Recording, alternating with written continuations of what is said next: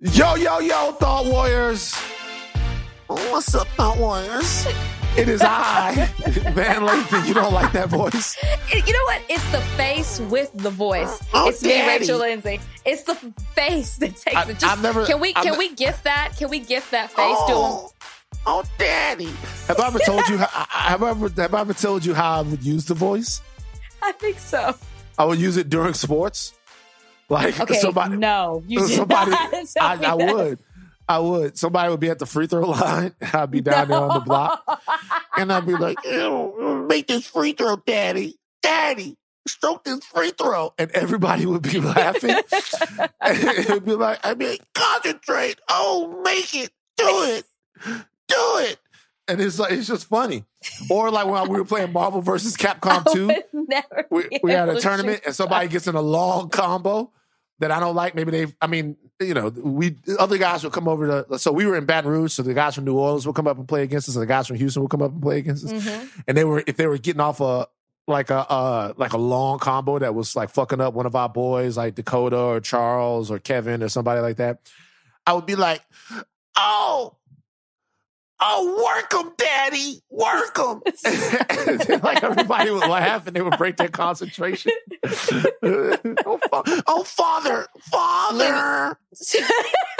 Man, stop. uh, Rachel, uh, uh, how was your weekend?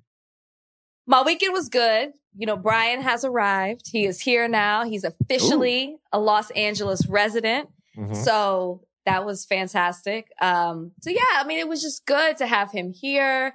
We went on long walks, pulled a page out of your book, you know, getting to know the new Okay. neighborhood.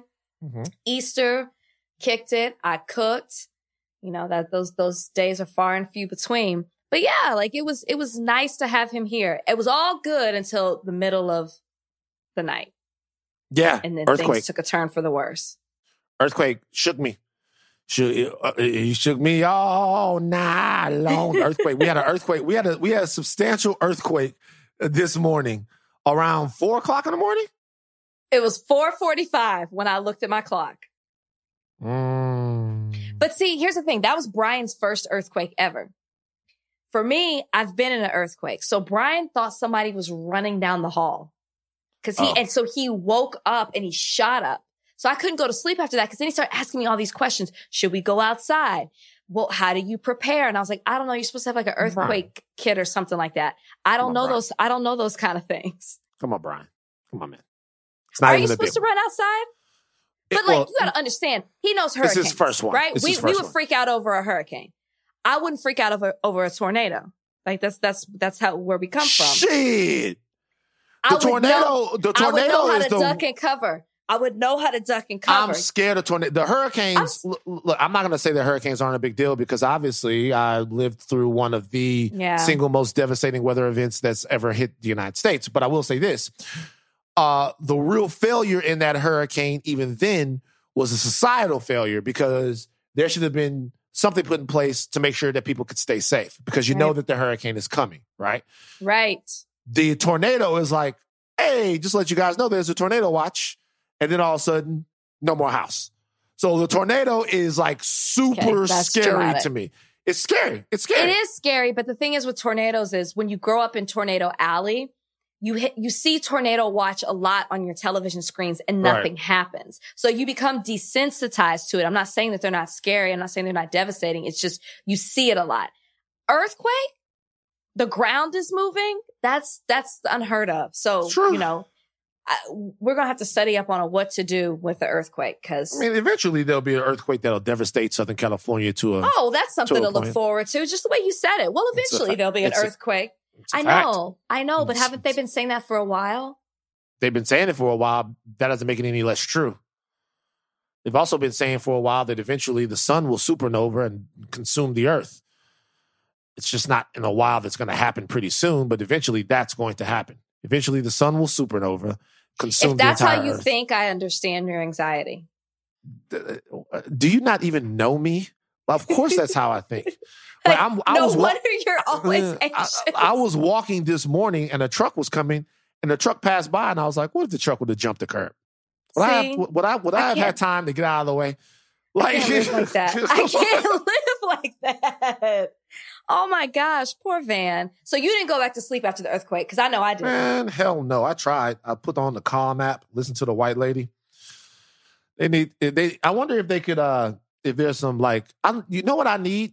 I need What? like there needs to be a auntie app. Oh, you should create this. Like an auntie app. Like because when you I love don't get me wrong, I love the headspace guy. I, I think I'm not gonna lie. I feel like the headspace guy is one of my closest friends. I, You ever- how often do you listen to it when you go to sleep? Every walks? day. Okay. Every day I listen to headspace guy. I've never Hey, listened to it.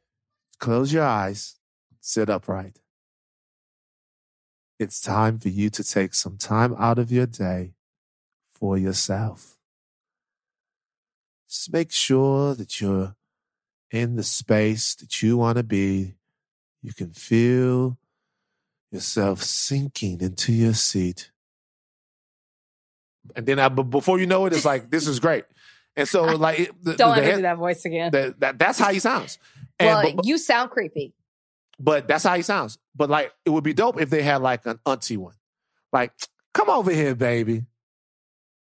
Come over here. You so wound up, baby. You just like your uncle. Come over here and sit down.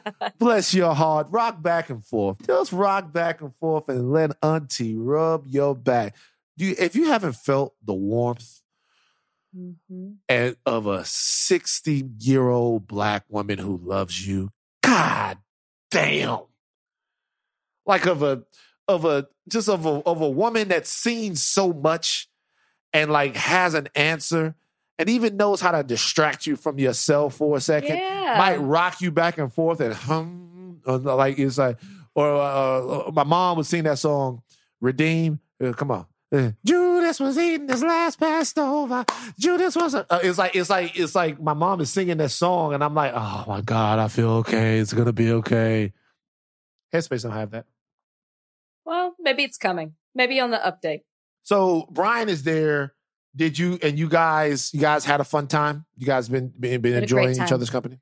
It's Great it's- time. Okay, now the real work begins. Then you know. We've been together. Okay. It's not like we just, we just, we just spent all the quarantine together. The real work begins. Okay.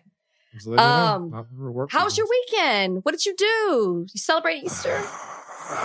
I chilled. I Chill. chilled. Yeah. I thought I was gonna have some sweets yesterday for Easter, but then Kalika reminded me, you're just gonna hate yourself after you eat the sweets, so why are you Mhm. doing it? It's a good woman. So the reality is that I just chilled, didn't eat too much, you know, still trying to shave off the pizzowns, you know. I'm literally two pounds away from my haircut. I was to say, take great. your hat off. So that we, we know how you're doing by your hairline. It's peeking out a little bit. Okay. Yeah. We're struggling. Wu Tang. struggling. That's so crazy that my hairline looks like that. I don't know why. It's so crazy because like I got that little deal, Wu Tang. It's like a Wu-Tang cloud hairline. in the front. Yeah. Yeah. All right. Well, look, I'm glad you're doing well. Let's go ahead and take a break. Get into the damn show. All right. Paul Pierce. now, in case you guys don't know, this is interesting now. I want to, I really want to talk about this. So, in case you guys I don't know. I do. I want to lead the show with this. Well, that's what I think I'm more shocked by. I'm very curious as to what you're going to say that you want to lead the show with Paul Pierce. I want to lead the show with Paul Pierce because it's a Mhm. lot of it's a sports heavy show today. A lot of sports topics. We're not gonna spend too much time on this.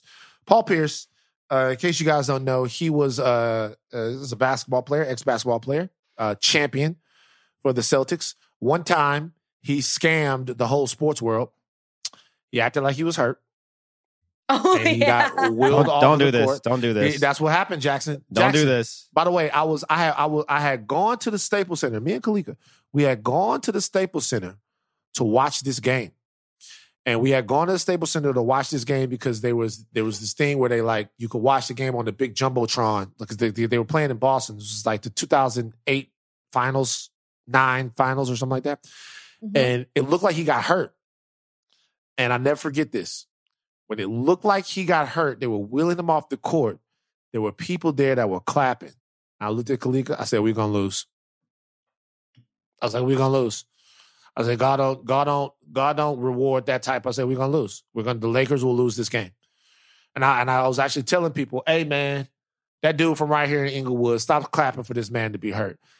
That dude wasn't hurt at all. He got off, he came off the wheelchair. It was like fucking Tiny Tim. He tortured the Lakers for the rest of that game and that whole series, man. Didn't he have to go to the bathroom or something like that? Was no, that? he was hurt. He wasn't hurt. He- He wasn't hurt. Had nothing to do with the bathroom. He he wasn't hurt. The man came back on the floor and played like fucking Larry Bird, Jackson. He wasn't hurt. There was no hurt. He was it was a ruse to get his teammates fired up, whatever. So he's a he's a he's a future Hall of Famer, one of the best Celtics ever. He was on his Instagram drunk and lit with strippers. He also, by we should say right now, uh, works for ESPN, if I am Right. correct. Um, he was drunk and lit with strippers, ass everywhere. And when I say strippers, I don't mean the ones you see on Instagram that go around the country. I mean strippers that are local. yeah, they, they that are- local. Yeah, but uh, not to diss them. I'm talking about these are working ladies. Yeah. Okay. All right. So, so it's not like, hey, M- M- Malaya Michelle's in town. I got to go see her. Nah, this is Keisha. This is Jody. This is, you know what I mean? Shout out to Keisha and Jody. Not dissing them, but he was there and everywhere, everywhere. Ass. He's drinking. He is completely smacked. And it went viral. Everybody had an opinion. Kyle Kuzma said he was a sicko Yeah. like all like all types of people were just getting on. He went viral for this, and a lot of people were saying that Yeah. this this that this was in poor taste that Paul Pierce was doing this. I think he's like forty three or forty four years old. That this was in poor taste. I'm having problems seeing what's wrong with this. well, for one, he's married. Okay. What does that So, What does that mean? so it seems disrespect. I listen. My husband can go to the strip club. That's fine. Okay, But like the fact that you're bringing them to your home and then you're like publicizing that you've got strippers all around you and then encouraging, encouraging other women in the comments to come there saying they're haters and you should come here too and make this money. I just, it, it just seemed very disrespectful to the What fact that he's married. What is it? It's like, I think that's the number one thing people had with it. It's the fact that it looked like he was disrespecting the fact that he's married. Now, can we play the common sense game real quick? Can Go we play ahead. the common sense game? So Paul Pierce was married. Okay. With yes. and this is happening in his house. And he is putting this on Instagram. By playing this game, wouldn't you say that the chances are remote that Paul Pierce's wife did not know about the activity that was happening in his house? She didn't know. How do you how do we know she didn't no, know? I, well, we don't know. I was, I would assume she didn't know. I, and I would assume, cause I would assume, I was, I would just assume she didn't know.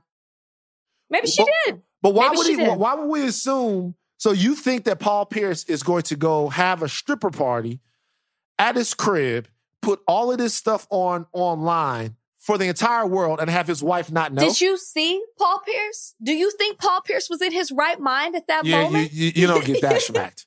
You can't Yeah, get that smacked. He was lit. He said, we've been to Turkeys. Not we've been to Turkey. He said we've been to Turkeys. The man was not okay. Listen, if he was, if he did that on per, in, on purpose and was in his right mind, you got to be some kind of stupid to willing to go on IG live and do this. Nobody asked for this. Nobody asked for Oh, Paul we Pierce we to didn't open ask. the door and show us what goes on inside of your home. We didn't we ask, didn't Paul. a- we didn't ask, but we certainly are appreciative, Paul. You sick bastard, you. Paul looked like you sick bastard, you. Do you think Paul Pierce is in trouble with uh with Disney? But he hasn't owns- apologized. He hasn't apologized or said anything, right? Like he There's woke up the nothing next to day and was like, apologize for. well, it depends what the situation is. Maybe he had a personal apology to his wife later, but he woke up the next day and was like, good morning. Yeah, Great, because great you- day. so let me ask you this. Like, let me I ask just you think this. it If for, Paul- for a Disney, for a Disney affiliated network, right? uh-huh, Disney. Disney. owns E- ESPN. You Right. have a woman who you're on the jump. It is a woman led show with Rachel Nichols. It's just a bad look. It's just a bad look. I What you can't- do? What you do Easter weekend, Paul? Well, Google it. Yeah. So Well. so it's a bad look. So it's somehow I'm really being serious. It's somehow disrespectful for to women or to Rachel Nichols for Paul Pierce to Let me tell you something. patronize strippers or hi- Did those hired- women ask to be filmed? Right? Because One girl one was all up in the camera. She wasn't dancing. The No. one who was massaging, the one who was massaging his shoulders, she wasn't dancing. The one who was She from was Turkey, a dancer. but she wasn't dancing. The one who was from Ins- Inst- uh, ugh, Istanbul was not dancing either. Turkeys. The one who was from Istanbul was not dancing either. The girl who was on the floor working. Did, do we know that she consented to be filmed? Did she consent to be filmed? Did she, did she consent to show up and dance? So that's what I'm saying. Like you, they were throwing tokens on her. Her ass was out. She didn't even know she was on camera. Well, I'm, I'm okay. Number one, if in fact he taped somebody that didn't know they were on camera, that's wrong. That's Okay. what it looked like. I'm Did gonna be. I'm gonna. I'm gonna be honest with you. Having having having have frequented the establishments and All been to one All strippers are not made the same. All They're strippers not. are not made the same. Don't oh, do that. Oh, excuse me. You couldn't be more right. They are like snowflakes, each one delicate and precious and special in their own way. You couldn't be more right. But I'm telling you right now, I'm telling you right now. So right now, we are, I'm asking this. Okay. I'm asking this. Okay. So I'll say this. If in fact he was taping people without them knowing, that's wrong. But let's let, let's say this. Let's say Paul Pierce is having fun, turning up at his crib with a bunch of dancers. Um, he put it on Instagram. Is that a reason to fire Paul Pierce? Is that a reason for Paul Pierce? Did Paul Pierce did anything to get, get in trouble with his job? I don't know. Does that fall under the moral conduct policy? I don't know. That's a Yeah. Disney question. I can't answer that. But Okay. it's definitely not representative of Disney. You know what I'm saying? So okay, okay, okay. All right. it's not like somebody else could have the same takes Paul Pierce has on the jump. You know what I mean? They could bring Wow. in somebody else. You just boy, Rach, Rach, you are you are a hard one. You know what I mean? You just you can get somebody else for Paul Pierce. Okay. I have breaking news. Breaking news Yeah. from Ryan Glasspiegel. So I assume this is true, but I guess it hasn't been confirmed by ESPN yet. Source: ESPN parted ways with Paul Pierce effective immediately. immediately. oh my God. you knew this was gonna happen. this ain't Oh, Disney. ESPN.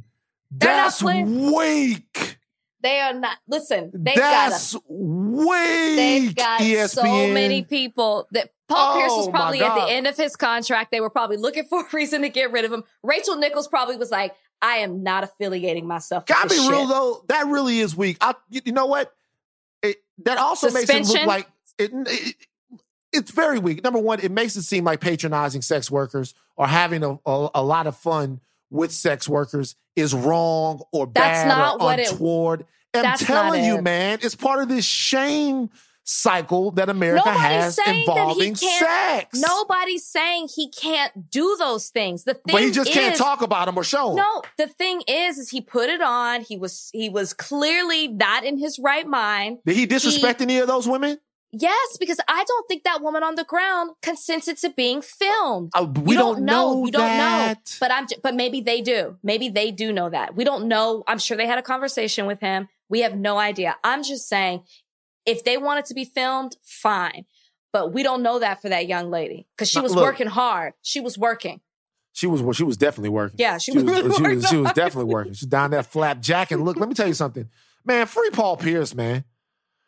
Free Paul Pierce. I'm, I'm gonna be honest with you, man. Free Paul. Let me Pierce. ask you this: Free if him. Stephen A. If Stephen A. Smith had posted the same video, do you think he would have been fired? Hell no. They would have made I don't a think show. so either. It- I don't think have so either. No, would he been fired? Hell no, they wouldn't have fired Stephen A. Smith. They'd have made a actually. They would have made a spinoff show for him. Yeah, Stephen A's World him. live so from Magic. City. Live from Magic City. It's Stephen A's World. Stephen So A. got every job answer. on ESPN. It's not about shaming. It's Paul Pierce.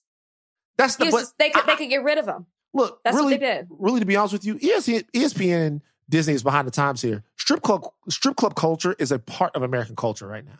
It's a part of American culture, for the for better or for worse. It's probably. I, I'm telling you right now. Do you know how many of the brass at ESPN right now, the guys who just made that decision, the Of people who just made that decision, do you know how much of these guys hypocrites, probably have Of multiple course. OnlyFans accounts, probably patronize uh, dancers, probably do all of this stuff. It's and time they'd say they keep it in private. That's what they would say. We keep it in It's private. I'm not saying. to He should have been suspended. shame these things. I'm actually surprised they fired him. That he should have been suspended. maybe, but you know what? I will say this. Maybe it's the inebriation, but even that, he's not driving. He's not. It he's was- he's at his crib. He was encouraging other women, other women who were like upset by what they were saying. Girl, you know you a hater. Get on over here and make this money. I Man, mean, come on, Paul. he- th- th- giving somebody an opportunity economically. Come on, it's tough times. All right, all right. Uh, let's take a break. Um, so and and more serious sports news. Uh, Major League Baseball has announced that it will be moving the 2021 All Star Game from Atlanta, Georgia, over the Georgia voting law. Uh, this is the statement. Major League Baseball fundamentally supports voting rights for all Americans and opposes restrictions to the ballot box. In 2020, MLB became the first professional sports league to join the non-partisan partisan, partisan Civic Alliance to help build a future in which everyone participates in shaping the United States. We proudly use our platform to encourage baseball fans and communities throughout our country to perform their civic duty and actively participate in the voting process. Fair access to voting continues to have our game's unwavering support. This move was supported by President Obama, LeBron, a bunch of other people. It was roundly criticized over on the right. Brian Kemp was upset about it. Uh, the governor of Texas, good old Abbott, has now said he is not going to throw out the first pitch at a Major League Baseball game. Uh, the term cancel culture trend, trended on Twitter as conservatives were up in arms about the fact that they moved this baseball game because they didn't support the politics of the state of Georgia, or at least some people from the state of Georgia. Your thoughts on this? What do you think? Loved it. Loved every part of it. I find it interesting that MLB decided to do this, seeing how the NFL and the NBA were criticized when they made stances against, um, well, I mean, it was, it wasn't against voting, but still things that affected, uh, the black community. Black Lives Matter. But MLB, we really didn't see, see that much from them the same way we did from NFL and NBA. So I, I think it's fantastic that the MLB is taking a stance. I think that they are, basically setting an example of how other corporations and organizations should consider pulling their business out of the state of Georgia or any other state that decides to enact these type of votes. I think it's important for them to do this too, because they're basically saying, look, ev- votes matter. Voting matters. We should be encouraging people to vote, uh, not make it harder for them to vote. And I think it also emphasizes the fact that Republicans are running the, running with this false narrative that there's this problem with the current voting system when there isn't. You can't make up and create real laws to fight an imaginary problem. And I Mm. think that's the point that they're making. So I think number one, I, obviously I support Major League Baseball, but I don't think they're doing it for the reasons that they said that they're doing it. Mm, why This- do you? This is a business move. This Okay. is an absolute business move. Major League Baseball is still going to have their All Star game. Yes. They're just not going to have it in Atlanta. Okay. Mm-hmm. They'll have they announced where they're going to do the All Star game. Not that I've seen. They're still looking. The only thing they've said is it's not going to be Los Angeles because that's the 2022 All Star game. They're not going to move that up. Okay. So okay. uh, someplace will get a fantastic All Star game. It's not a big deal from an economic standpoint for them to move the game. I'm sure there were some wheels that were in motion and some promotion that was happening, but it's not going to be really any skin off their teeth uh, to skin off their teeth. That's actually not the way to use that. Skin of the teeth is when something's close. It's not going to be any skin off their necks. Is it's not going to be any skin off their necks to move the game. Okay. What Mhm. this does do though is it attracts black people and other people to the sport of baseball in much the same Hmm. way that NASCAR supported Bubba Wallace and it made people look at NASCAR in a different way. When all of this stuff happened back in the summer with George, with, George Floyd, when all of these things happened with George Floyd, all the sports were knee were kneeling, right? Baseball, you didn't see as much kneeling. You saw some Right. kneeling because they don't have any black guys. So ba- the uh, Major League Baseball was once, in many ways, the sport is incredibly important in the civil rights movement in America. Jackie Robinson, when he broke the color line in Major League Baseball, accomplished something that a lot of people thought would never happen. Mm-hmm. He didn't just it, it wasn't a political assimilation. It wasn't a even a social one. It was a cultural one. It was somebody coming onto a field and into some in, into people's homes and into their ears when they listen to the games on the radio. You know what I mean? So it was a it was a real watershed moment in the integration of America. After that, you saw a boon of amazing black talent come through Major League Baseball. The names are too plentiful for me to mention, right? From Willie Mays, Right. you, you know what I mean? Bob Gibson, whoever you want to throw, whoever you want, whoever you want to throw out there. You know, Frank Robinson, all, amazing baseball plays. Reggie Jackson, all the way up, and then it stopped. And Major League Baseball has not really found a way to make inroads with the black community or with the younger people since then. We've seen an influx of players from overseas. And we al- We've also seen the game move away from some of the places to where young black boys play it, right? So my thing is, when I looked at this, I thought it was a very savvy move on their part. Now, if people believe that Major League Baseball is on their side, maybe, at least in the playoffs, they might give the game an extra couple of looks. Remember, after what happened with NASCAR, what'd you see? You saw rappers going to NASCAR events. You saw, I, I can tell you right now, you're looking at the Major League Baseball, man. Shit, Future might perform at the All Star game now. It might be Future, fucking Roddy Ricch. Uh, like they might, they might, they might really lean into this. I, I, I think that it was a win-win for them. I mean, they're going to get some. I, I- don't. I, they're going to get some grief on the right, but very few of the people, very few of the people that were into the Braves and into the Cardinals and into the Mets and into the Yankees and into Tampa Bay and into into all of those teams are not going to watch baseball because they did this. See, I actually think it's not a win-win. I think it's a risk because their audience is mainly white and conservative. And the move that you made is neither one of those. And so I think that you're alienating yourself and you're latching yourself on to now your name is being affiliated with cancel culture, which is never a good thing because now, because people politicize that. So it's like you have to, you have to choose. Are you this or you this? And I think by them taking the stance, they put themselves in the realms of the NFL and the NBA. That was heavily criticized. People said that they didn't, they just wanted to watch sports. They didn't want to see their league affiliated with those things. And so that were controver- considered controversial. So I don't think that it doesn't necessarily guarantees. I didn't, I didn't sit, look at it and say, I'm watching baseball after I- this. I'm not saying that it guarantees it, but it does paint the sport in a different light. The the the, M- That the it N- does. The, the NFL did take a momentary bump um, after Colin Kaepernick, but I think that was a twofold. I think that was both people who weren't watching because Colin Kaepernick wasn't play, playing, Mhm. and then there was also people who weren't watching because other players were kneeling. So that was kind of like a perfect storm. In this situation right here, I really don't think that people will now look at Major League Baseball, that they will look at Major League Baseball and not want to watch it because they moved their All Star game. Number one, this this issue is at least overtly less tinged with race than some of these other things that we're talking about. It depends how they, how they roll out the all-star game, right? Will there, will, will there be conversations about Black Lives Matter, about what's happening in Georgia, what's happening in Texas? You know, Florida's gearing up their own bills to start doing other thing. Other, other Republican states are going to be doing the same thing. It just depends. Will it just be a move or will it be a bigger statement? I Yeah, don't know. we'll see. We'll see. We'll see. I thought it was savvy though. Okay. a lot of sports related topics here. Right? Um, right? A lot of sports related topics here. Uh, but this one is a little bit different. Okay. Um, Charles Barkley has some thoughts on the state of race relations in America while he was calling a Final Four game on Saturday. I'm going to now play what Charles Barkley had to say. It's about a minute long, maybe a little longer. Jackson, you want to cue that up and let the people ride with that? Listen to what Charles Barkley had to say. He ended up going viral and was trending on Twitter because of this. Check this out.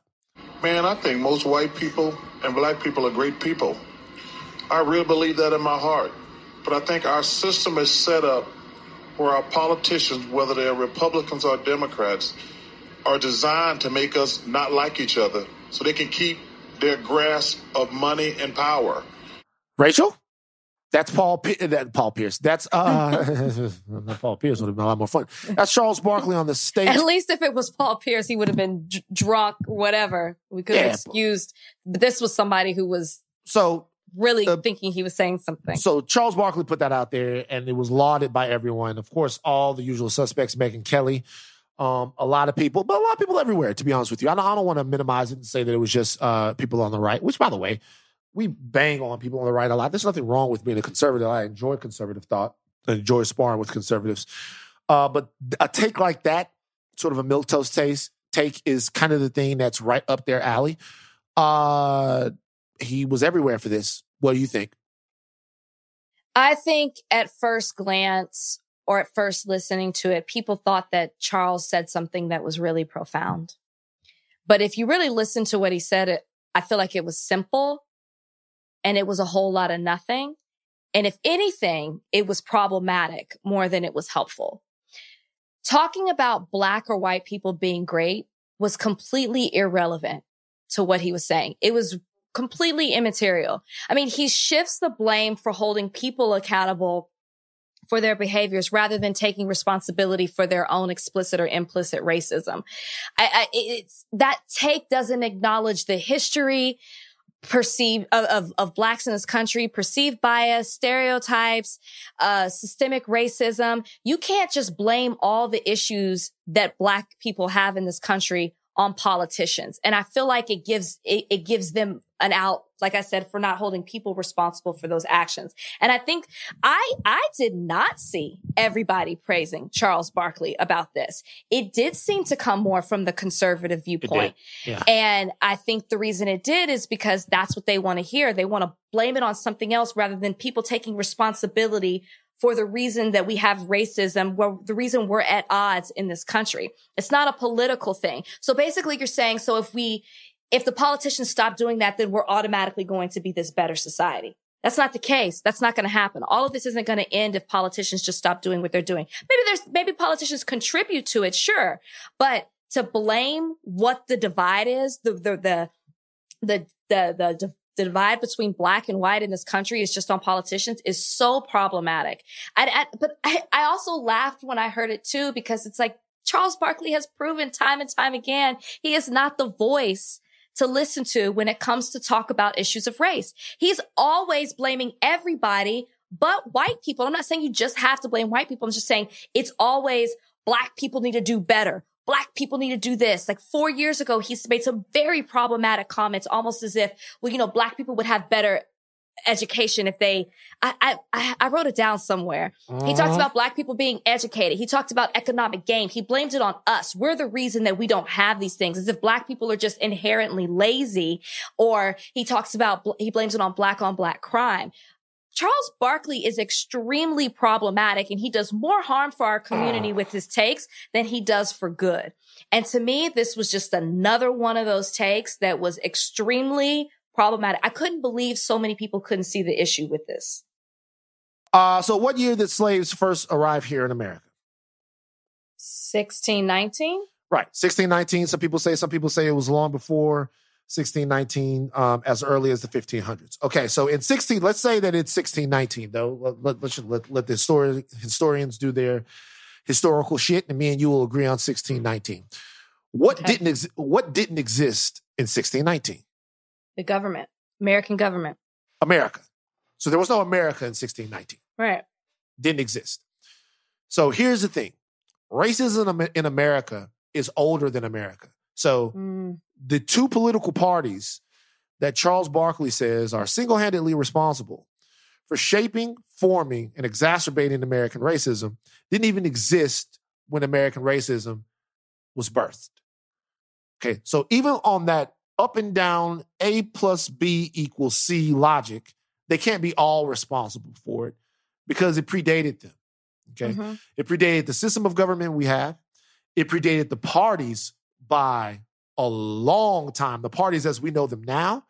And it and it well, it it it predated the parties period by years. It predated the parties that we know as we know them by now by hundreds of years, right? So it's a very surface level, fuzzy, uh, and palatable sentiment that hey, it's not you, it's not your neighbor, it's guys who are nefarious and want money and power that are making you guys uh, hate each other, putting you at cross purposes. Now, I'm not saying that that's not true. Okay, I'm saying that it's it's weak. So anybody who understands politics knows that as we are currently constituted, as we are, politicians lean into identity politics in order to gain power, to keep power, to do all Sure. of those things. Both sides do that. Both sides lean into identity to make people uh, have enemies and to make people have allies. That's the truth. That's not why American racism exists, though. Mm-hmm. It's not. Mm-hmm. The reason why American racism exists is because there was an intentional effort to slaughter millions of Native Americans, to uh, slaughter and degrade and enslave hundreds of millions of, of African Americans, and to marginalize and oppress anybody in the country that wasn't a straight white male. Okay. That system came from a system of unchecked capitalism and morphed into a way to, ma- to maintain the caste system that that slavery then invented. Mm-hmm. And that stuff is that stuff was done on purpose, and the slavery was done on purpose. Said this before. Right. The only way that American racism will be reconciled is to have a full throated and vigorous effort to go into the systems that have been created by those systems and reform them. When I say reform them, I mean take some of them and demolish them and reform them. Now, I'm not talking about reform, I mean demolish and then Right. reform, right? Build new ones. And we're not going to be able to do that if we're distracted by the low vibration, surface level, boogeyman complex that Charles Barkley seems to have. Mm-hmm. I don't think he meant any harm by saying what he said. It's just simply a very weak way to look at the situation that we're in. Politicians in America, politicians in America, right? Politics in America, two guys arguing, right? They didn't kill George Floyd. Correct. They didn't kill. They didn't. They didn't kill George Floyd. They didn't. Like they didn't. Like all of these things that we're seeing, th- those things, uh, uh, they didn't. They didn't do that. Not the guys themselves. The system did it. Mm-hmm. So, what I would say to Charles Barkley is, I would say, if you're telling me that the guys in charge are not doing enough to dismantle the system of American racism and oppression that's already existed, I'm with you. yes. If you're telling me, though, that it is because of them that this system exists, you are simply historically wrong. And everybody in America, everybody, everyone, all the people in power in America, in order to get to the next part of this, are going to have to be able to look in the mirror and acknowledge their part in racism, sexism, homophobia, xenophobia, and all of those things. Correct. Which is why I I know you said that you feel like Charles wasn't trying to was, was that what you said? Wasn't trying to be harmful in what he said? Uh, he's wrong. He thinks he's right. I think I think he knows exactly what he's doing. I think he constantly says things that please a certain group and put another group down, the very group that looks just like him. I have a I Mm. I, I really believe he knows exactly what he's doing. When you make comments, black people and white people are great people. You're giving you're giving people who are racist a cop out to not own up to their behavior. You're giving them an Well, excuse. Well, what I'm saying is that is actually, I mean, of course that's true. right. Of course there, of course there are people on each side of this that are being weaponized and demonized by forces above them. Of course that's true, but it just doesn't begin. It's like the, it's like, it's like, Right. it's like, it's like eating a chocolate chip. It's like eating a chocolate chip and saying that you ate the whole cookie. Like you, like you, you know what I mean? And so it's like you, you, it just, it doesn't even matter. Like it's not a thing. Right. you, you know right. what I mean? It's I like, just feel like he knows what he's doing when he says that. Like he's he's purposeful in his comments. I don't think like he really thought he was saying something and it always seems to be detrimental to the black community.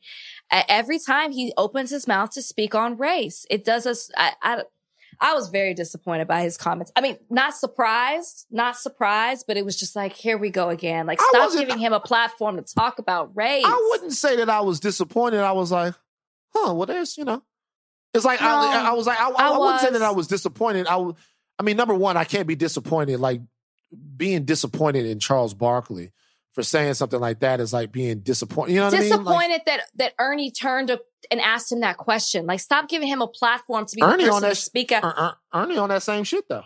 But well, whatever. I just don't give don't give Charles. Well, he didn't say it. He directed the question to Charles. I'm not saying Right. that he's not on that. It's just like stop giving him the opportunity to have a discussion or to lead a discussion when it comes to these type of things. Right. Right. We'll see. We'll see. Look, you guys, a lot of heavy lifting goes into to dealing with these things. It's not easy. It's hard. It's difficult.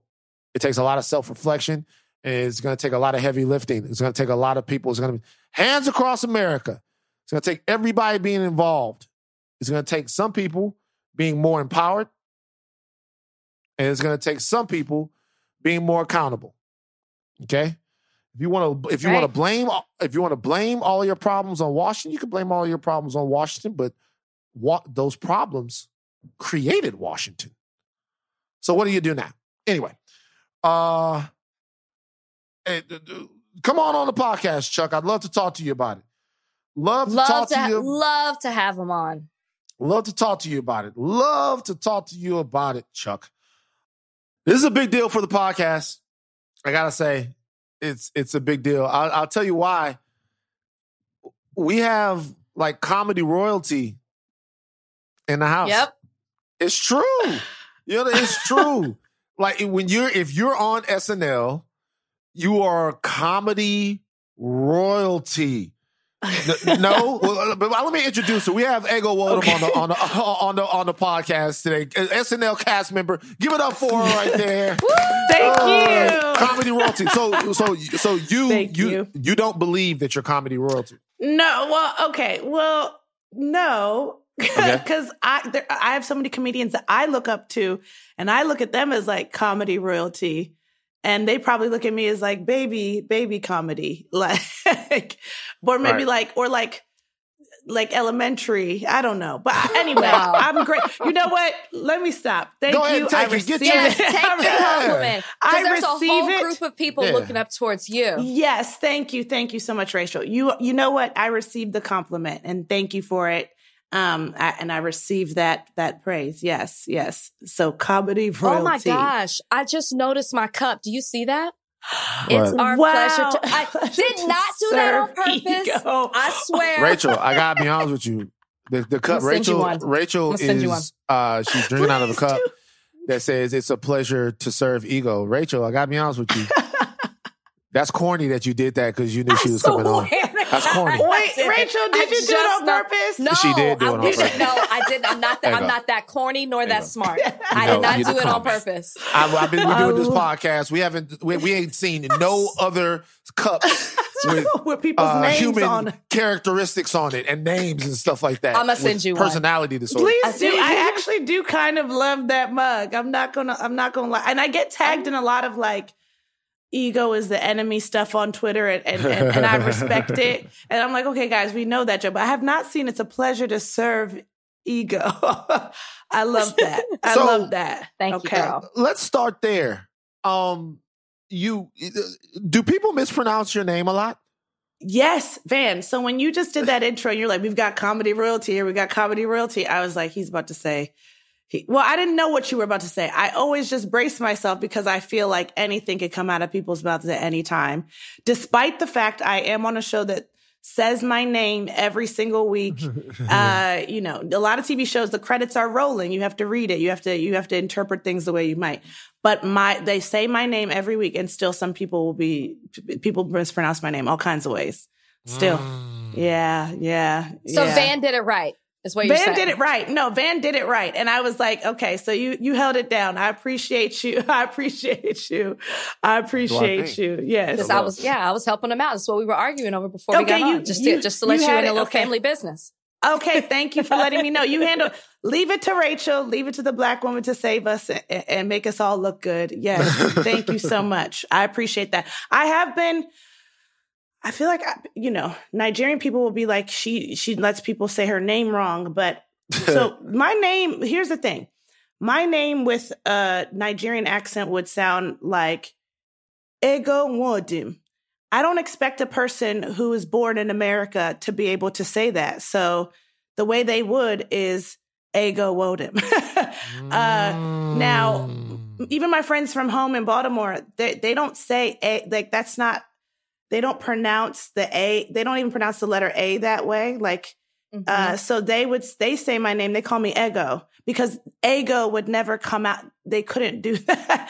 that that's not. They wouldn't that speak Baltimore like that. accent. Yes, That- they wouldn't ever. Yeah, they wouldn't say that. So I'm like, yeah, as long as we're not calling me ego or ago and and things of that nature, we're. st- I'm like, cool, cool. Ago is delicious.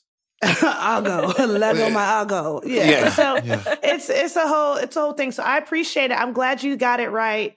I really appreciate it. It sets a good tone because when I get on things and people don't say my name right, I'm like, well, now what the hell am I doing here? If you Exactly. don't even know my It's disrespectful. You don't, you don't even Yep. know my name. What the hell? Um, Uh-huh. so appreciate that, guys. Yeah. All right. So uh, eh, I my my I guess my my first question is SNL. What the hell is that like? I thought you were like, SNL. What the hell is that? Mhm. Um, a comedy program, which, by the way, I do feel I often want to remind people. I, I feel like sometimes when I see comments about the show, I'm like, y'all remember it's a comedy show, right? It's not. it's not a weekly talk show where we we in earnest talk about the week's happenings. It is what it's like working there is um, exhausting and challenging Mm, very very fun. It's fun too. It's it's a lot of fun um if you make it so. Um but it is exhausting. Phys- like we we stay up crazy hours. We work crazy hours. Um i describe it as like being in residency for comedy and because my family wanted me to be a doctor which is the immigrant story. But um i say some to help them conceptualize it i'm like it is like being in residency for comedy. So the hours are crazy. We don't sleep too much it's intense. Um, but yeah, that's in short. But if you want to know like real tea, you got to get specific and, and and ask me specifics. Rachel? Listen, you, well, I'm now I'm trying to think of a specific thing. Co- Let me come back to you on that Okay, with the tea. okay, But you did okay. mention that you were pre-med. Yes, or, yes. yeah, I think you said pre-med before. Then you Mhm. moved to comedy. How did that transition happen? Is comedy something you always knew you wanted to do? And how did your parents take it? Okay, so I am first generation Nigerian American, born in Baltimore. Um, my mom born in Nigeria, same as my dad, was raised by my mom. Um, it, it's it feels like par for the course that your family, as an especially a Nigerian American, I could say, expects you to be a doctor. They're like that is stable income, it is a respectable career. So I remember being young and being like, I'm going to be a doctor because that's just all I knew. Like that that is achieving adult success is like I'm going to be a doctor. But around, I was a ballerina for 10 years from like seven to 17, and I loved performing so much. I always wanted to skip all the training that happened so that I could perform, but you could only skip so much and still be eligible to perform. So I did the training, I did it all, but I really loved the performances. And around like 12, like somewhere between, tw- I had to be like 12, 11 or 12, I was like, I want to be an actor. So big fan of the Disney Channel. And at that time, it cost extra to have the Disney Channel. So I would watch Disney at, at Yeah. friends' houses because we wasn't paying mm-hmm. extra at my house. Right. we, we had basic cable. Yeah, remember when Disney was extra? It's a special um, package. that's how that's, how, exactly. that's how they segregate Disney. That That's is. how they that's how they keep us off the Mickey Mouse Club. That's what I'm serious. saying. No, Well, no, yeah. no, I'm on, no, I'm on some I'm on some real shit right now. It was a separate package, and my mama would be like, "I ain't got no money for Mickey Mouse." right. What you? It was- Right. it And that's how they, that's thing. why they could get away with all white boys singing Jodeci and the one black guy was singing background. I, I when I watched that I video, watched I was it. just watch. I was just watching. I've seen that video too many times, and I feel like I was just watching it like three weeks ago, and I was like, Me too, "What girl. is?" I was like, "This is why is this? Was it going viral again last week?" But I, I was like, "This is wrong. This is really, really wrong." cry, cry for you. Y'all don't know nothing about Jodeci, Yeah. and the young black man is back there singing background on a. Jo- that is that is messed up. I, I feel like someone has to do like a documentary about Mickey Mouse Club because I feel like That's a that would really be great idea. you Yeah, want to produce it with me? You Yeah, produce that's it? a really we could, good but, idea. but here's the thing, though. We're not going to do that Okay. because we. I mean, the reality is that we're not going to stop them checks from them mouse people from coming our way. Like, who- that- Mouseketeers. you might, you might, uh, you might want to be in the MCU one day. And That- they're gonna you be know like, what? Ah, Oh, no, we're gonna, she did that we're gonna- documentary. you know what? We were gonna cast you as Storm, but remember that fucking documentary that you did? Ah, get out of here. okay, you're right. You're right. You're right. We're not gonna do it, Rachel. We'll have to shove our idea. Let's shove our idea. Let's until I'm I'm beyond the age that Disney would include me in a movie, and then we could do the documentary. Um, so my family, I've only ever known like be a doctor. Um, I decided I want to be an actor when I was like 11 or 12, watching TV and being like, I want to do that. But um, I didn't know how to get involved in that said thing, and so I uh I basically was like, I have to get to Los Angeles where the acting happens. I was like, that's where it happens. And so I made it a point to be able to get into college in LA. Um, that was like my whole my whole goal. And so I I remember that year. Like I was always very good in school, but I was always like very also very okay with like getting a B because I'm like, this doesn't really matter.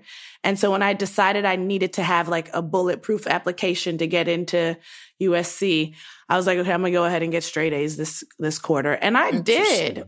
Interesting. What are you a Bruin? Is this is this isn't wait, why are you looking like that? Wait, what is you decided that you needed to get into USC? as opposed to no, I'm just saying. Who did you call to make to, help make this happen? Oh, you know should what? No, should my we mom alert? did not should pay. we alert the FBI? Oh. Operation Varsity Blues over I here. did not get Who did no, you? I was I, oh, I'm so You see what she just said? She was just like, I I was allowed- just, I was, I was, I was we dilly didn't dallying. Then all my of a sudden, guy. all of a sudden, I decided I wanted to get in the SC, and boom, I was in the SC. Mind you, this is the same girl who told you we couldn't afford Disney Channel. we definitely weren't. we definitely weren't paying anybody to get me into USC. I was like, you got to get straight A's this quarter. So I got straight Mm. A's, and I took the SATs, and those were cool. And so I, I was like, I got into USC. And I, my deal with my family was basically like, let me go to college across the country. So I was born and raised in Baltimore. And I was like, let me go to college across the country where we know no one because you know I want to act. I want to do this thing. I will major in biology and be pre med because pre med's not a major, whatever. So you have to pick a thing. So I was like, I will major in biology. I'll be on the pre med track, but you have to let me go across the country, take out these student loans, and pursue this thing. And so they did. As that was like the one because we didn't know anybody.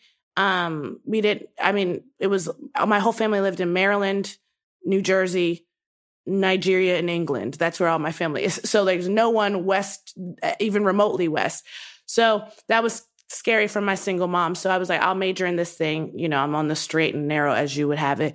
And uh, I got out to LA like I planned. But then being a biology major, I was all there is no free time. There was no free time. I had no free time to do anything else but be a biology major.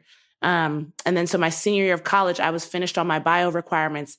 And then I interned at a talent agency. I went and like looked up an internship, um, applied for that. And then I took on two took on two minors in college because I thought college had to be four years, which we need to tell people I did not need to pay for that extra year of school. Like I'm still kind of mad about it. Like college doesn't have to be four years. If you finish the thing, you could go.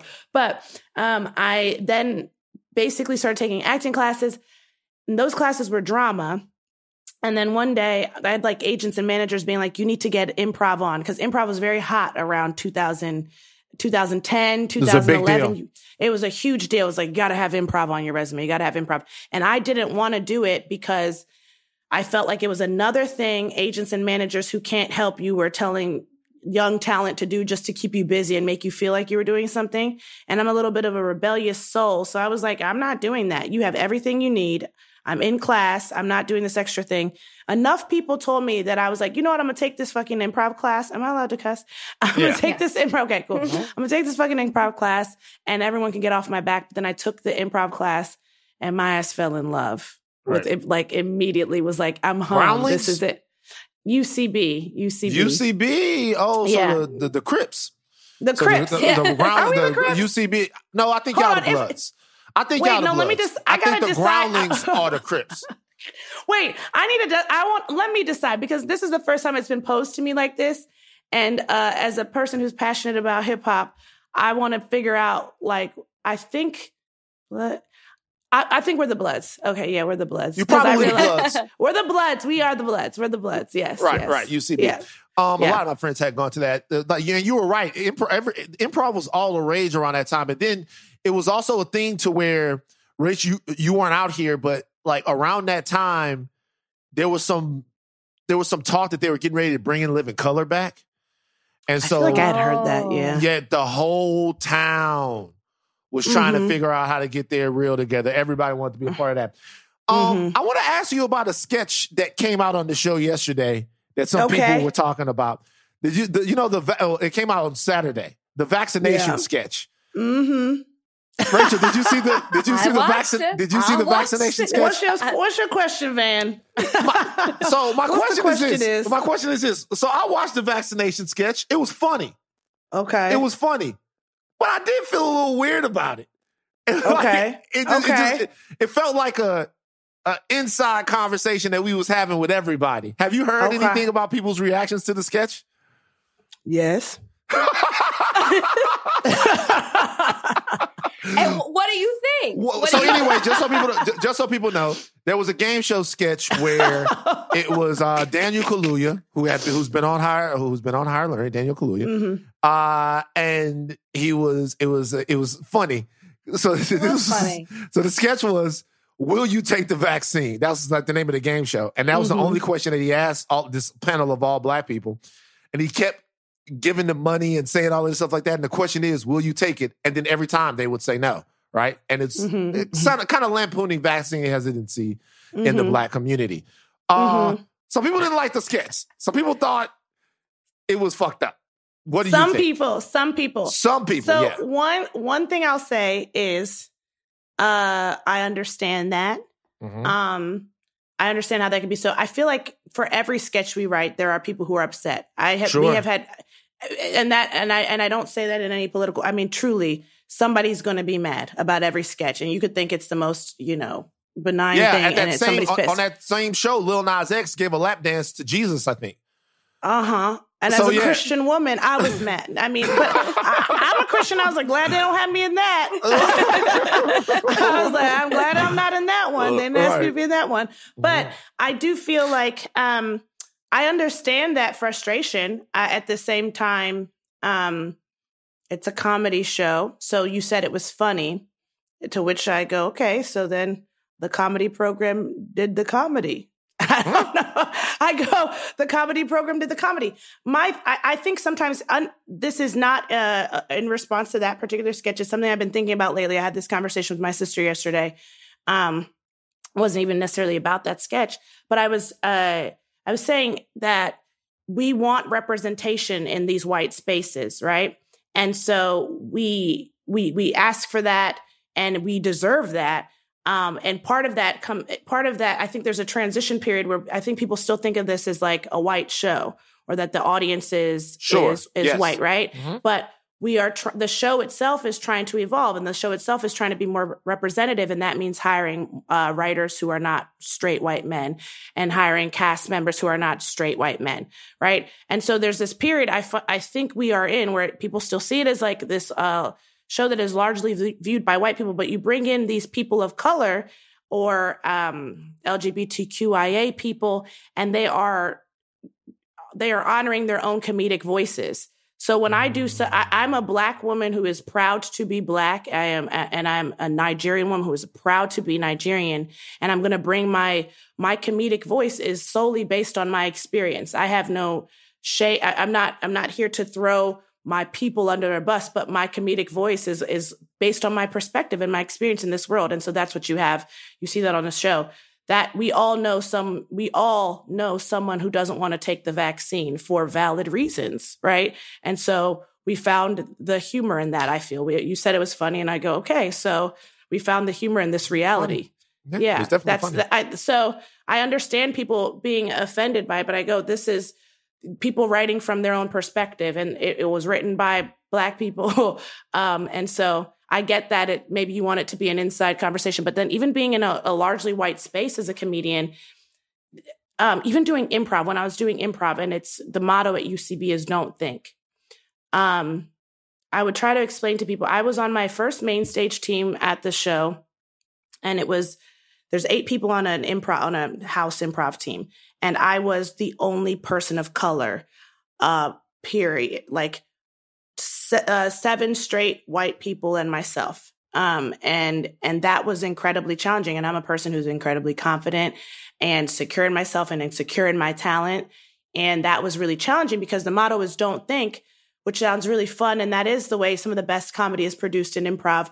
But as a black person i have to go I do have to think because I have to think, will this white audience get this? Will my white uh, teammates up here be able to support me in whatever move I make, whatever I make the next line? Will they understand this reference I make? And that's simply something they don't have to They don't think have about. to deal with. Absolutely. Yeah. Mhm. So when we you we are brought into these spaces that yeah maybe ha- are historically predominantly white, um, I feel we should be allowed. I do feel we should be allowed the, the freedom to uh, make comedy from our perspective, just the way white people are able to make comedy based on their own experience and perspective.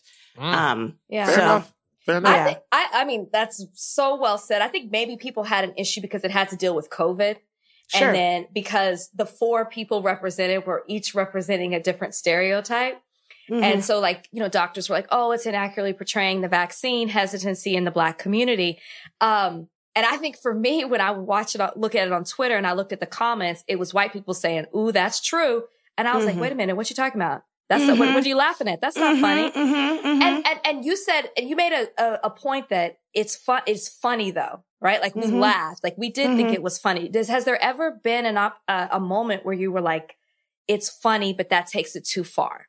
Do you ever come across that in your work with SNL? I I try I I have not thought that particularly, but that's not to say that hasn't happened if I'm if I'm being honest cuz I also have sort of a bit of tunnel vision as as far the way I like even approach my own work cuz there's so much to be juggling there. I can tell you my personal life um just recently my friend was telling me a story that is a reality that could happen so um, my my friend's telling me a story about some dude and he had his ex-girlfriend's name saved in his phone is something eh, not it's like not nice. It's not even it's not controversial but i don't want to say because then he'll know Right. it's him. Anyway but like something not nice right? It's it's nothing like hateful but it's like well that's not nice if you dated this person. Right. and we laughed at it. And then I called her like two days later and I was like, great, but you need to run from this nigga because, am I allowed to say nigga? Anyway, you need to run from this nigga because uh, I was like, that's funny, but that's like, when you really think about it as a partner, abusive. So like we did laugh at it, but then that's abusive. So I don't, we live in a world where that, those two things can, can be true. Not, not everything that's funny is right.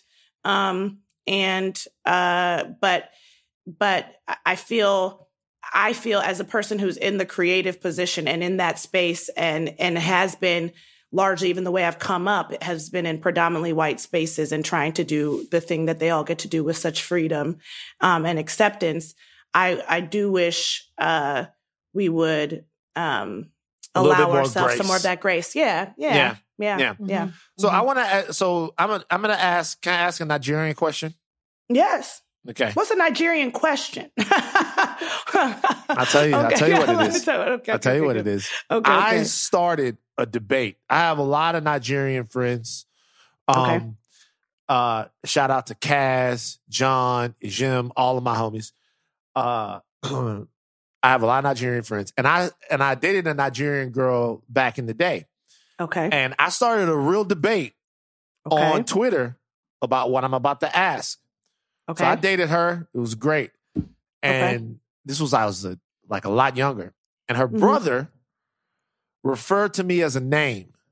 Oh, Uh-oh, we talked uh-uh. about this. We talked about this. We talked So about he, this. Yeah. so y'all brought me on to talk about it again. Okay, what is what is no, she no, say? no, What- no, no. The, the Okay. brother said that I was a kata, Okay, right? And Okay. so I asked on, and so some of my homies said that's not an insult. That's just a name for Black Americans. uh huh. And then some of my other hom- some of my other homies was like, that's definitely an insult. Like that's Mhm. one hundred percent an insult. hmm Uh, which is it? I okay, so no, this is really funny. No, no, this is this is funny because I feel too, as a person, I had always known it as just a name for Black Americans. That's Mm. what genuinely that's what I had always known it as. Mhm. Um, and then I, as I, I got older, I, pro- I feel like my brother was in college, so I must have been early college, late high school. It was like, oh, this is an insulting thing, and I have a feeling I don't know what the origins of it are, Mhm. uh, uh, what the origins of it is, but I will say that I have a feeling that many Nigerians do mean it just simply in the this is what we call Black Americans because even in the village my mom is from, they call white people um, ndebeke. And I asked her what that meant, and Beke is the like first white man that came to their village. And but like I I didn't know that for so long. It took me asking like, "Do you know this?" And then Right. sometimes you'll ask a Nigerian and be like, they'll be like, "I don't know. We just say it because it's not an actual part of our language. It's not like going to be in the dictionary necessarily. It's Mhm. like this slang term that's gotten passed around.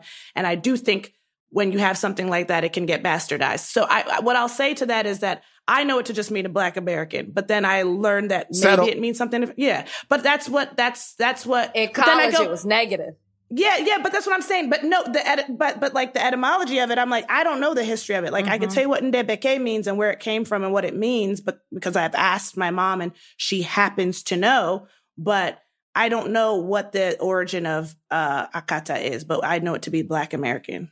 Mm. Mhm. Yeah, yeah. Before we let you go, I want to know who your favorite, um, uh, your favorite impersonation to do, and the favorite guest that you've worked with on the show. Fantastic. Okay. Okay. So favorite impersonation impression I do, I would say is Dionne Warwick. She, Miss Dionne, the queen. Y'all knew I was gonna say that. But for real, like she is just an absolute I just love her. She is I love her spirit. I, I'm I'm waiting for the day COVID is over. We can meet because I, I I'm fascinated by her. She has such a remarkable career, and she's so fun. She is so funny. So when you have a funny person and you get to do an impression of a person who is inherently funny, and you're not trying to make some sort of like square funny, Uh-huh. it, it's it, it's it's that much more rewarding and exciting and enjoyable to do. So she's my favorite hands down, and the way she's been receptive of my impression and knows it comes from a place of love just endears me to her even more and more. she's Dionne Warwick, hands down. Um, uh, and your second question, you asked me something else. You asked me Favorite something. guest. Favorite guest, favorite guest, favorite guest that I work with. Um, I have to say, this was also from this most recent episode. Daniel Kaluuya's got to be up there. I was Yeah. like, that was Y'all were really great together. He Thank dope. you so much. That was dope. Thank you so much, Rachel. I really appreciate that. Thank you, Van. He was he was fantastic, and I felt so tapped in. Um, really a clear communicator, and really gave everything his all throughout the week, and really cared about this. Was excited to be there. Um, and then to get to do that proud parent sketch with him, it's something I've been wanting to do for a long time, and it's, it, it's never felt like we had the right person there to do it with. Um, and so that's not necessarily fair to say, but anyway, timing also worked out. I'm more senior now than I was in the first two years. All, all these things worked out to make it, make it, make it just right. So yeah, um, Daniel, I, which is brand new, but yeah, Daniel, he was amazing. Favorite By the so way, far. he's also the coolest talker in the world. Talks to you be like, hey, hey, Van, yeah. Let me tell you, let me tell you, Van. Hold on, bust this. I'm like, whoa. I know. I'm like, was just trying to I'm explain. like mesmerized. He's like, he's like, hey, check this out. I'm like, oh, well, I'm like, this is this is the guy like this guy is amazing. I was oh just, try- I was just, I was saying that because the first day I met him was on Tuesday before our writing night started, and I wanted to pitch him this idea. And I don't always take the opportunity to meet the host on writing night because sometimes it's not necessary. But I had heard his interview on Kimmel where he's talking about his mom not like Kim was like, is she is your mom excited that you won a Golden Globe? And he's like, nope, she's not pressed. She don't care. and Right. I'm like, he he gets it, he gets it. So when I got on the Zoom to meet him, just so cool. I was like, this Yeah. nigga's so cool. He is cool. Yeah. he's really cool. He's really good people. Um, I just truly all love anytime I see him. He was fantastic. I'm grateful I got to work with him. Yeah. Yeah. Yeah. Well, Ego, All right. We're gonna let you go. Uh, All right. I, I, I, uh, we're gonna let you go. That's what my dad would be like. All right, son. all right. We gonna let you, gonna I'm gonna let go you- ahead. and- all right, boy. You want to go? It's time for y'all. Y'all got somewhere to be and other stuff I don't to have do. no, I don't have nowhere to be. No, Nothing to be. That's what, that's what we do. We chilling right now. Yeah, Um, we- uh, I, I listen. I, I love the fact that you guys are doing your thing. I think the one thing that I love about SNL is when I look at my man Chris, when I look at you, when I look at Kenny, when I look at everybody that's on there, there seems to be not just representation, but a real creative pulse there Yeah. from from all of you guys, and it, it really Thank you. is amazing to see. And everybody's so talented in completely different ways. Yeah. So it, yeah. it, it really works, and I'm I'm very happy for you and Thank all your you. success and how everything's working you, out for you, man. It's just the beginning. Thank you. Thank you. I really appreciate it, guys. I'm so glad I got to come on. It's so good to we meet are you too. in person next time, right? In person For sure. time. Hell yeah. For sure. We'll Yeah. let you do that. Okay. Yeah. I got one Okay. of these. I'm going to DM you. Please, I yes, got, please yeah, do. Yeah. Okay. My homegirl All right. makes them. Van says I'm always selling something. I'm not selling. Always QVC, QVC Ray. I appreciate that. All Thank you guys for having me, and thank you, Van. I appreciate All right. that. It's All right, nice to meet bye-bye. you. All right, bye. You too. All right, we promised you guys that we would keep you updated on the Derek Chauvin trial, and we are going to do that now with Yodit Tewolde uh, from Black News Channel and from America's Most Wanted. America's Most Wanted. She's on the lookout. Be careful. We just caught a fugitive. We just caught a fugitive. We just caught a fugitive couple. Good for you, girl. Insane. Mhm. I heard that. So- I heard their names was Tyrone and Keisha Johnson on the run for bad checks from Richmond, Virginia. Don't be downplaying the show now. These are serious criminals, all right? I'm sure. No, I'm sure. Yeah, I'm sure. We're talking about America's Most Wanted. Normally, some ghastly things happen. I'm just, I'm just, I'm just uh, messing with you. But Kyle, fill us in on starting this week what we need to know about proceedings uh, in the Derek Chauvin trial. Okay, so last week was really emotional because they had bystanders come in, talk about what um, they witnessed and what that day meant to them moving forward. So it was really, really emotional last week. Um, this week is going to be more technical, um, more expertise on the on the stand. But right now, the prosecution called the chief of police, the obviously the, person that fired Derek Chauvin, literally the next day. Um, and so they're calling other officers that worked with him to testify that the use of force was just basically bleh, like not it was it, it was just not appropriate. It was wrong. It was criminal.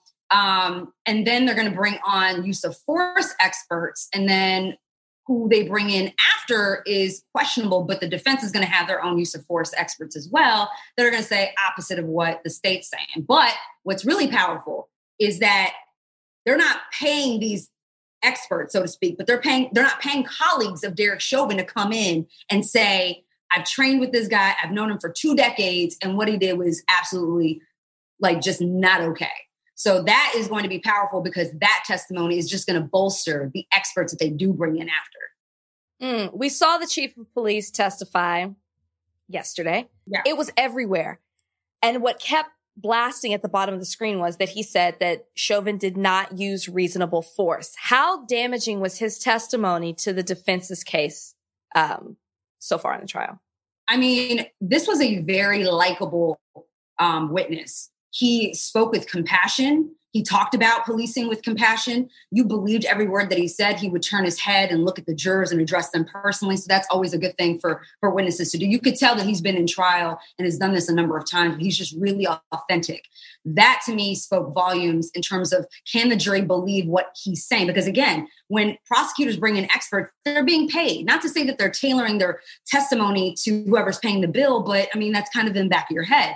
This is a person that did what he did the day after George Floyd died, fired all the officers, and then there was even a letter that was um, released with a number of officers denouncing what Derek Chauvin did. So a separation very early on. So very damaging to the defense, what the defense tried to come at uh, the chief with is, hey, how long has it been since you've actually been on patrol? How many people have you arrested lately? You know things have changed, right? So, of course, that's the angle they're going at. They're basically saying you're more of a, a paper pusher. You're not really out there and you don't really understand. But this is the chief of police. He's been at pretty much every single position in the department before he's even gotten to the point that he is. So I don't think that that worked, but very damaging to the defense. So there have been people out there that have been talking about what the defense's strategy in this case is, which is to prove in some way that what happened to George Floyd was the result of drugs in his system and not the force used by Derek Chauvin. Can you just explain to people, I guess, for lack of a better word, how that works? What would the defense have to prove in this instance in order to have Derek Chauvin acquitted? Well, I'll say the lingo in terms of what the defense has to prove, they don't have to prove a thing, right? The burden of proof is on the on prosecution. The, okay, always. Right. They don't have to put a shred of evidence on. But what they are going to do is they're going to have one, the use of force experts saying one, the use of force that was used by Derek Chauvin was reasonable, and two, they're going to have some medical experts come on and say the reason why um, George Floyd couldn't get oxygen, couldn't breathe, is because of the fentanyl and whatever other drug he might have ingested. Now, the problem with that, and, and that's a huge, huge issue with uh, uh, causation. Causation is a big thing, a big element that the prosecution has to prove. If you can't prove that what Derek Chauvin did killed George Floyd, um, and it's a substantial factor, not the only factor, a substantial one, then they're going to lose their case. So, what the um, the ER doctor they came on today said what he saw when um, George Floyd came to the hospital is that he died from asphyxiation, so a suffocation, right, due to the knee being applied to his neck.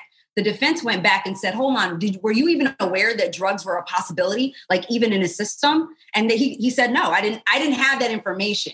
So that was a win for the defense because, again, they're trying to muddy the waters for the jurors and say, listen, that still could have been a contributing factor why he couldn't get oxygen to the brain, was that the drugs that he ingested has something to do with it. The only problem with that is if y'all watch the video of George Floyd in the in the convenience store, Cup Foods, he was jovial. He was he was fine. in a good mood. He was yeah. talking to everybody. You never would have guessed that an hour later he would have been overdosing, right? right? And so I think, but for that knee to his neck, he would have been alive. So it's really hard to believe that someone in that sort of mood and, and exhibiting that type of behavior would have overdosed an hour later. Mm. See, it's it's interesting you say this because it really seems like it's going to come down to the experts. If causation is is like a key element, then what we saw last week, which you already stated was very emotional, how much does that even come into play when it comes to the decision that, that the jury is going to make? Well, experts sometimes talk over people's heads. And mm-hmm. so I think I mentioned this before, experts tend to negate each other. They, t- to, they tend to cancel each other out. So what mm-hmm. jurors are going to end up doing is going with what they see and what they hear. And what's really, like I said, an advantage for the prosecution is that not only are they bringing experts, they're also bringing on his own colleagues. They didn't have to testify. You know what I'm saying? So they're giving they're giving more of the inside um, uh, explainer, so to speak, in layman terms, versus the expertise that talk about their training and and what they've read and uh, you know articles that they've written. We're talking about officers who are in the same position as Derek Chauvin, saying that's something that's not objectively what a cop would do. And I could speak to that because I've been a cop and I am a yeah. cop. So you've got former and current officers speaking out against him. And then you'll have that strengthened by experts. So if the jury cancels out the experts, they could still listen to the cops. They could still mm-hmm. listen to the police chief.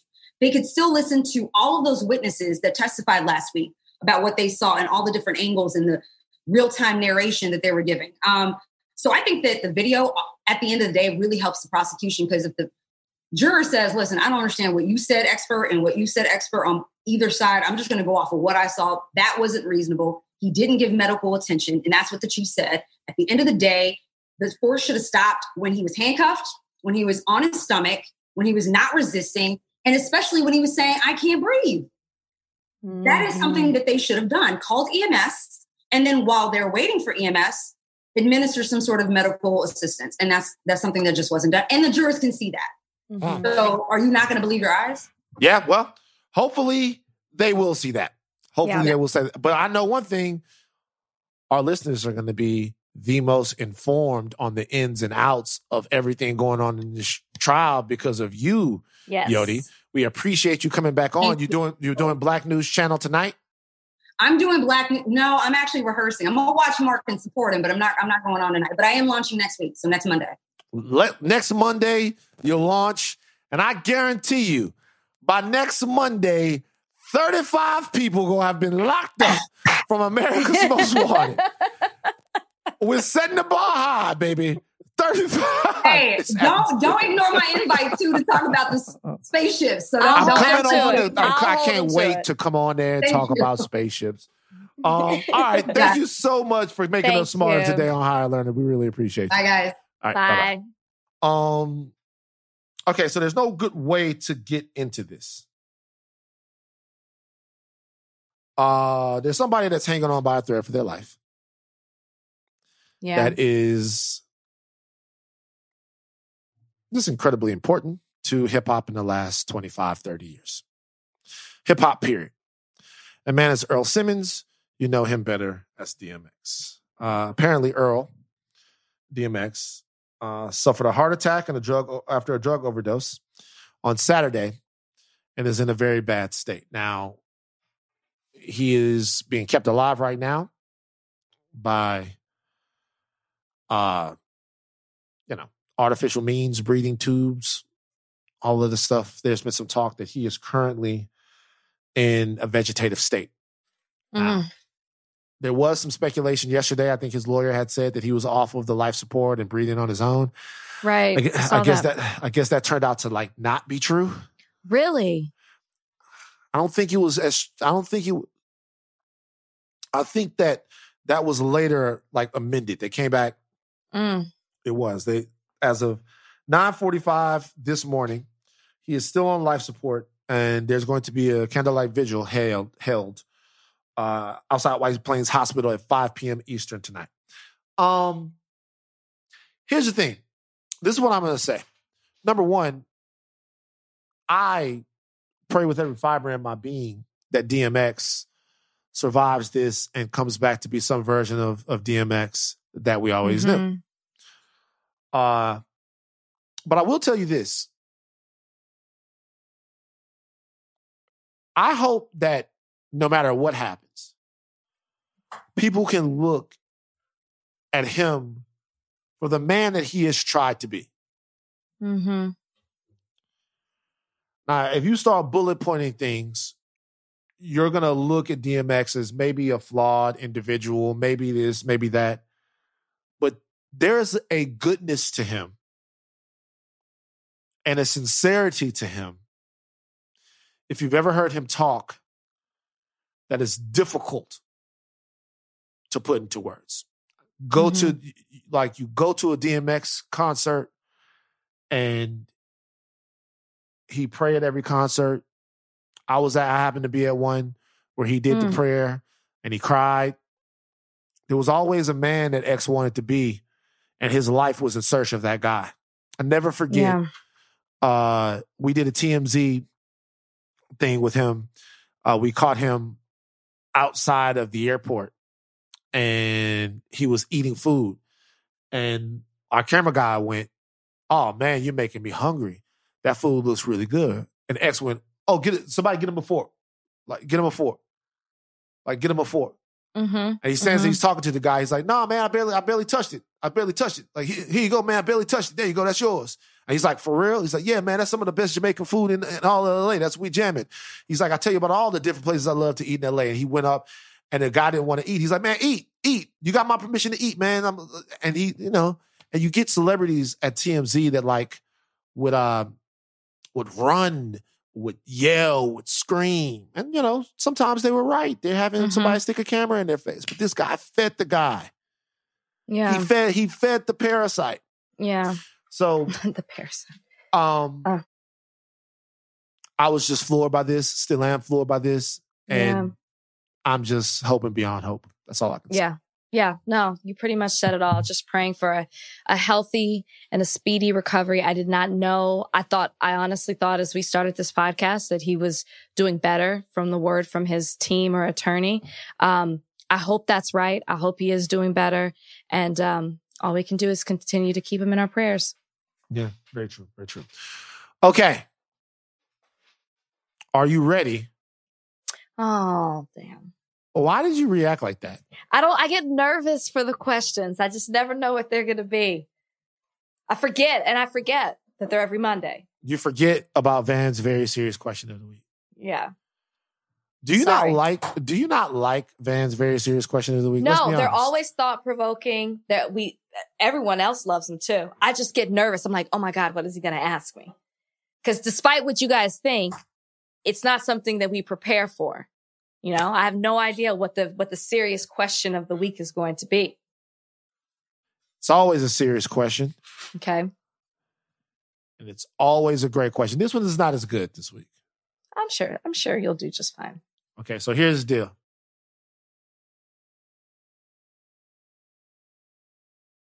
You have to live Hmm.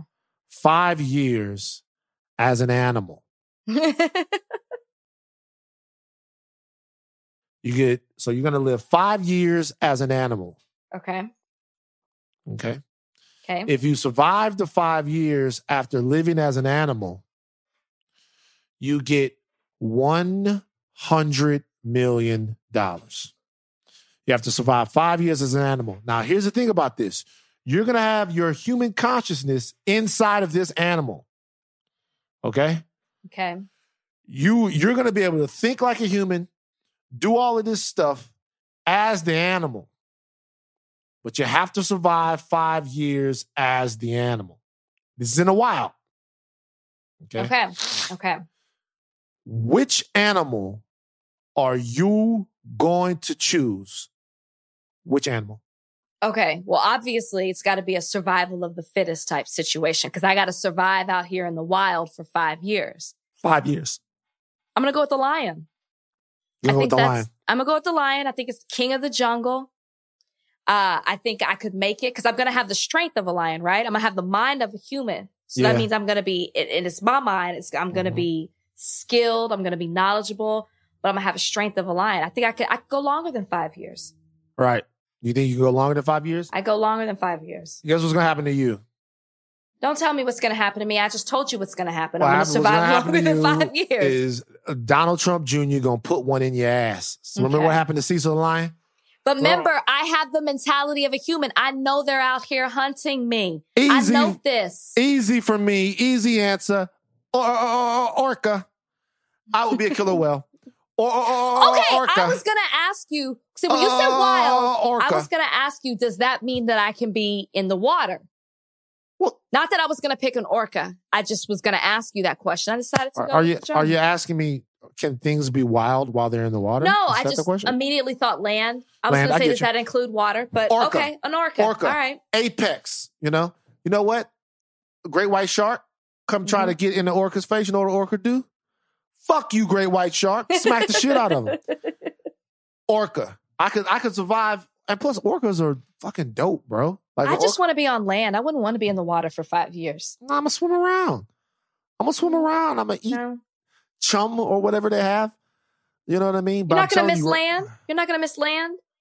I'm coming back to the land with the oh, 100 milli.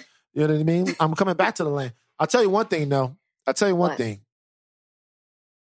You have some problems as the lion. No, stop telling me how I'm gonna live my life as a lion. You have some issues as the I lion. think I think you're low key mad you didn't pick lion. how come nobody? How come we didn't pick a bird of some sort? I hate birds. I That's what I was going to say. I was going to say bald eagle. Bald Hey, did eagle. anybody- Did we ask Jackson? Bald. No. Oh, she. Spe- Speaking of him. Jackson, speaking of Jackson, it's somebody's birthday today. Oh, Y'all no. go show Jackson some love. Show Jackson- Happy show Jackson some birthday, birthday love. Jackson. Happy 25. birthday, it's a big birthday. Thank big you birthday. guys. Jackson, that's it. Might be a quarter life crisis. Uh. or just stirring in my soul. Hold on. Come on. Let's do it, John. John Mayer. Either way, I wonder sometimes. Come on, Jackson. About the outcome. Y'all, never, y'all don't listen to John Mayer? I love John Mayer. I don't know Yeah. that song. I just want to let you sing. It was the best birthday present I could have gotten right there. That's why Georgia, man. Why Georgia? Why?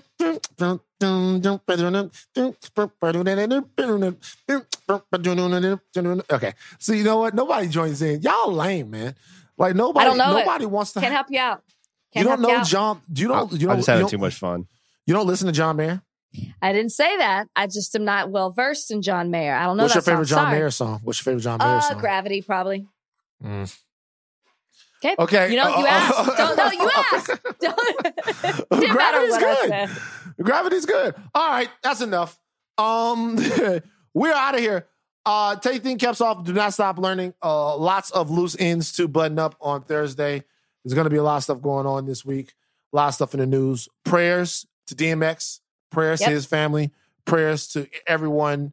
Uh, put your good energy together. Send it out to them. Uh, God can do anything. God can do anything.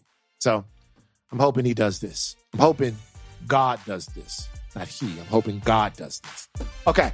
Uh uh I'm Van Lathan. I am Rachel Lindsay. We're out.